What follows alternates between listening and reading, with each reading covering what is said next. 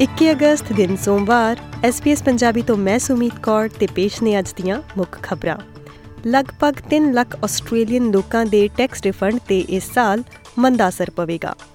ATO ਨੇ ਉਹਨਾਂ ਕਰਜ਼ਿਆਂ ਨੂੰ ਮੁੜ ਰੀਐਕਟੀਵੇਟ ਕਰ ਦਿੱਤਾ ਹੈ, ਜੋ ATO ਨੇ ਹੋਲਡ ਤੇ ਰੱਖੇ ਹੋਏ ਸਨ। ATO ਨੇ ਸਾਲ ਤਕਰੀਬਨ 3 ਲੱਖ ਲੋਕਾਂ ਤੋਂ ਬਕਾਇਆ ਕਰਜ਼ਿਆਂ ਨੂੰ ਵਾਪਸ ਲੈਣਾ ਮੁੜ ਸ਼ੁਰੂ ਕਰ ਦਿੱਤਾ ਹੈ, ਜਿਸ ਕਾਰਨ ਵੱਡੇ ਪੱਧਰ ਤੇ ਲੋਕਾਂ ਦਾ ਪੂਰਾ ਟੈਕਸ ਰਿਟਰਨ ਖਤਮ ਹੋ ਸਕਦਾ ਹੈ। ਕੋਵਿਡ-19 ਅਤੇ ਬਲੈਕ ਸਮਰ ਬੁਸ਼ਫਾਇਰ ਦੇ ਕਾਰਨ ਇਨ੍ਹਾਂ ਕਰਜ਼ਿਆਂ ਦੀ ਵਾਪਸੀ ਤੇ ਰੋਕ ਲਗਾ ਦਿੱਤੀ ਗਈ ਸੀ, ਪਰ ATO ਨੇ ਹੁਣ 274 ਮਿਲੀਅਨ ਡਾਲਰ ਦੇ ਬਕਾਏ ਦੀ ਭਰਪਾਈ ਕਰਨ ਦਾ ਫੈਸਲਾ ਕੀਤਾ ਹੈ। ਬਹੁਤ ਸਾਰੇ ਲੋਕਾਂ ਨੂੰ ਉਦੋਂ ਇਸ ਬਾਰੇ ਪਤਾ ਲੱਗਿਆ ਜਦੋਂ ਉਹਨਾਂ ਨੇ ਮਾਈਗਵ ਵੈਬਸਾਈਟ ਦੀ ਡੂੰਘਾਈ ਨਾਲ ਪੜਚੋਲ ਕੀਤੀ। ਏਟੀਓ ਨੇ ਕਿਹਾ ਕਿ ਭਾਵੇਂ ਬਹੁਤ ਵਿਅਕਤੀ ਇਹਨਾਂ ਕਰਜ਼ਿਆਂ ਬਾਰੇ ਅਣਜਾਣ ਵੀ ਹਨ, ਪਰ ਇਸ ਦੀ ਕੋਈ ਗਾਰੰਟੀ ਨਹੀਂ ਹੈ ਕਿ ਉਹਨਾਂ ਨੂੰ ਸਮੇਂ ਤੋਂ ਪਹਿਲਾਂ ਇਸ ਬਾਰੇ ਸੂਚਿਤ ਕੀਤਾ ਜਾਵੇਗਾ। ਆਸਟ੍ਰੇਲੀਆਈ ਵਿਗਿਆਨੀਆਂ ਦੁਆਰਾ ਵਿਕਸਿਤ ਕੀਤੇ ਗਏ ਇੱਕ ਨਵੇਂ ਬਲੱਡ ਟੈਸਟ ਦਾ ਉਦੇਸ਼ ਓਵੇਰੀਅਨ ਕੈਂਸਰ ਦੇ ਨਿਦਾਨ ਨੂੰ ਬਿਹਤਰ ਬਣਾਉਣਾ ਹੈ। ਆਸਟ੍ਰੇਲੀਆਈ ਵਿਗਿਆਨੀਆਂ ਨੇ ਸਰਜਰੀ ਤੋਂ ਪਹਿਲਾਂ ਇਹ ਪਤਾ ਲਗਾਉਣ ਲਈ ਇੱਕ ਖੂਨ ਦੀ ਜਾਂਚ ਵਿਕਸਿਤ ਕੀਤੀ ਹੈ ਕਿ ਕੀ ਅੰਡਕੋਸ਼ ਕੈਂਸਰ ਘਾਤਕ ਅਤੇ ਜਾਨਲੇਵਾ ਹੈ ਜਾਂ ਨਹੀਂ।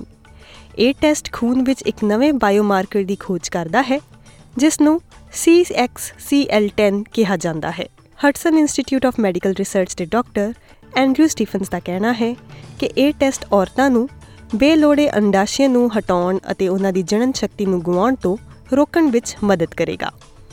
ਆਸਟ੍ਰੇਲੀਆਈ ਚੋਣ ਕਮਿਸ਼ਨ ਦੁਆਰਾ ਪਾਰਲੀਮੈਂਟ ਵਿੱਚ ਸਵਦੇਸ਼ੀ ਆਵਾਸ ਤੇ ਜਨਮਤ ਸੰਗ੍ਰਹਿ ਦੀ ਅਗਵਾਈ ਵਿੱਚ ਇੱਕ ਤਾਜ਼ਾ ਇਸ਼ਤਿਹਾਰਬਾਜ਼ੀ ਦੀ ਸ਼ੁਰੂਆਤ ਕੀਤੀ ਗਈ ਹੈ।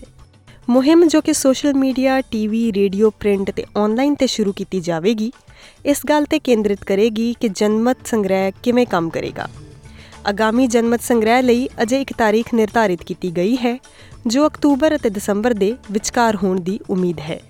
ਆਸਟ੍ਰੇਲੀਆਈ ਮੂਲ ਨਿਵਾਸੀ ਆਸਟ੍ਰੇਲੀਆਈ ਲੋਕਾਂ ਦੇ ਜੀਵਨ ਨੂੰ ਪ੍ਰਭਾਵਿਤ ਕਰਨ ਵਾਲੇ ਮਾਮਲਿਆਂ ਬਾਰੇ ਸਲਾਹ ਦੇਣ ਲਈ ਇੱਕ ਸੁਤੰਤਰ ਅਤੇ ਸਥਾਈ ਸਲਾਹਕਾਰ ਸੰਸਥਾ ਦੀ ਸਥਾਪਨਾ ਕਰਕੇ ਆਦੀਵਾਸੀ ਅਤੇ ਟੋਰਸ ਸਟ੍ਰੇਟ ਆਈਲੈਂਡਰਸ ਨੂੰ ਮਾਨਤਾ ਦੇਣ ਲਈ ਸੰਵਿਧਾਨ ਨੂੰ ਬਦਲਣ ਬਾਰੇ ਵੋਟ ਕੀਤੀ ਜਾਵੇਗੀ। ਇਲੈਕਟਰਲ ਕਮਿਸ਼ਨਰ ਟੌਮ ਰੋਜਰਸ ਦਾ ਕਹਿਣਾ ਹੈ ਕਿ ਬਹੁਤ ਸਾਰੇ ਆਸਟ੍ਰੇਲੀਅਨ ਲੋਕ ਰਾਇਸ਼ੁਮਾਰੀ ਦੀ ਪ੍ਰਕਿਰਿਆ ਤੋਂ ਜਾਣੂ ਨਹੀਂ ਹੋਣਗੇ, ਕਿਉਂਕਿ ਆਖਰੀ ਵਾਰ ਰੈਫਰੈਂਡਮ ਆਯੋਜਿਤ ਕੀਤੇ ਗਏ ਨੂੰ 24 ਸਾਲ ਹੋ ਗਏ ਹਨ।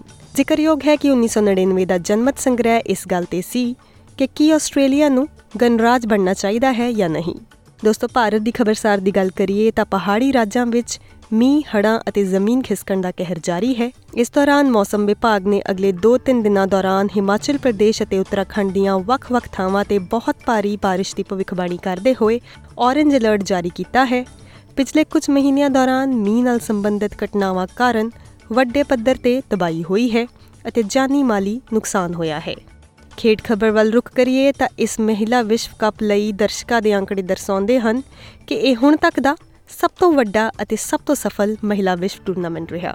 ਸਟੇਡੀਅਮ ਆਸਟ੍ਰੇਲੀਆ ਵਿਖੇ ਸਪੇਨ ਇੰਗਲੈਂਡ ਫਾਈਨਲ ਲਈ ਭੀੜ ਦੀ ਸਮਰੱਥਾ ਲਗਭਗ 76000 ਸੀ ਅਤੇ ਕੁੱਲ ਮਿਲਾ ਕੇ 1.97 ਮਿਲੀਅਨ ਪ੍ਰਸ਼ੰਸਕਾਂ ਨੇ ਆਸਟ੍ਰੇਲੀਆ ਤੇ ਨਿਊਜ਼ੀਲੈਂਡ ਵਿੱਚ ਸਹਿ ਮੇਜ਼ਬਾਨੀ ਕੀਤੇ ਟੂਰਨਾਮੈਂਟ ਦੌਰਾਨ ਖੇਡਾਂ ਵਿੱਚ ਭਾਗ ਲਿਆ। ਚੈਨਲ 7 ਤੇ ਫਾਈਨਲ ਲਈ ਟੈਲੀਵਿਜ਼ਨ ਦਰਸ਼ਕ ਔਸਤਨ 3.8 ਮਿਲੀਅਨ ਸਨ, ਜਦਕਿ ਪਿਛਲੇ ਬੁੱਧਵਾਰ ਇੰਗਲੈਂਡ ਤੇ ਮਟਿਲਡਾ ਦੇ ਸੈਮੀਫਾਈਨਲ ਮੁਕਾਬਲੇ ਨੂੰ ਔਸਤ 7.2 ਮਿਲੀਅਨ ਦਰਸ਼ਕਾਂ ਨੇ ਵੇਖਿਆ ਅਤੇ 11.15 ਮਿਲੀਅਨ ਦੀ ਪਹੁੰਚ ਸੀ, ਜਿਸ ਵਿੱਚ ਆਪਟਸ ਸਪੋਰਟ ਦਰਸ਼ਕ ਹਜੇ ਸ਼ਾਮਲ ਨਹੀਂ ਸਨ।